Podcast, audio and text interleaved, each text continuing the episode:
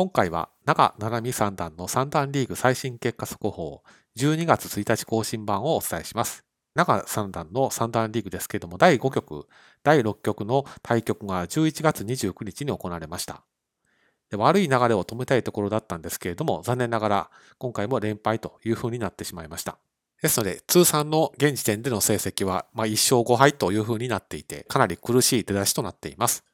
で次の対戦相手は、え、高田三段と、え、横山三段となっていて、共に通算勝率が4割を超えているので、今季好成績を残されていますので、ま、かなりの強敵なのは間違いないと思います。次に、えー、三段リーグを初めて参加された方の成績、これまでを少し振り返ってみて、え、中七海三段がクリアしたい成績はどの程度なのかについて、こちらで検討をしてみたいと思います。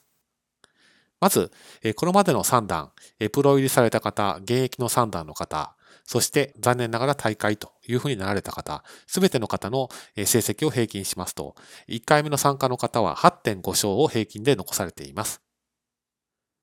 直近2回に絞ると8.1勝とやや平均を下回るような成績となっていて、新三段にとって少なからず苦しい三段リーグになっているというのが数字に出ています。一方で通算勝率が5割を超えていらっしゃる三段経験者の方は9.4勝を残されていて、やはり強い方っていうのはまあ5割を超えているというのがこの数字から顕著に出ています。でプロ棋士になられた方もやはりその数字に近い勝ち星を残されていまして、ま9勝を超える平均となっています。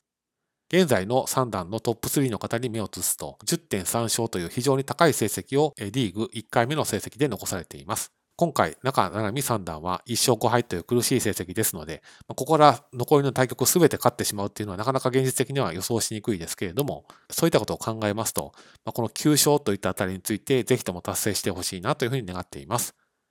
次回の対局は12月20日に予定をされていますので、何としても連敗を脱出し、一刻も早く5割に復帰されることを願いながら今後も応援していきたいなというふうに思っています。